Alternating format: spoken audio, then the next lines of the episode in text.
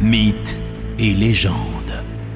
Et toujours dans cette série dédiée à l'univers d'Halloween, Morgane Keane nous parle aujourd'hui du cheval nocturne. Bonjour Morgane. Bonjour. Cet esprit de la nuit assez peu connu et pourtant bel et bien présent dans notre folklore breton. Eh bien oui, donc alors pour le mot de cette créature euh, de la nuit, ce cheval nocturne on appelle plouka. C'est donc un poulain nocturne. Ça dépend, ça peut être un cheval euh, au triple galop ou, ou un poulain ou une jument, mais c'est donc euh, un esprit chevalin qui hante les récifs, les falaises, les bords de grottes, euh, qui mêle un petit peu euh, sa fougue aux flots. Ces flots donc sont pris par cet esprit et prennent l'apparence chevaline. On le retrouve dans beaucoup de récits tout autour de la Bretagne. Il s'agirait d'une créature de la nuit qui refuse de se soumettre devant un objet béni. Donc ça, ça a été précisé dans les textes. Et il pourrait du coup euh, transporter les voyageurs imprudents de la nuit et les précipiter en bord de falaise. Donc il faut se méfier. C'est un cheval qui est célèbre aussi dans les légendes puisqu'on le retrouve dans la légende de la cité 10,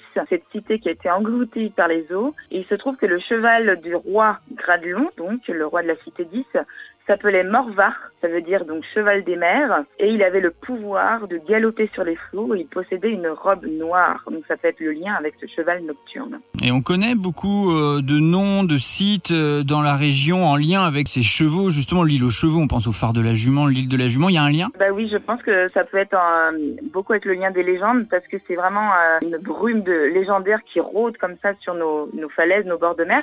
On retrouve aussi l'île aux chevaux à l'île de Watt, dans le golfe du Morbihan. Oui, c'est très très présent. Ce plouka est très présent. Bon, voilà encore un, nouvel esprit qui va pouvoir faire fantasmer votre imagination à quelques jours d'Halloween. Merci Morgane. Merci beaucoup. Vous voulez réécouter le magazine? Oceanfm.com pour écouter tous nos podcasts.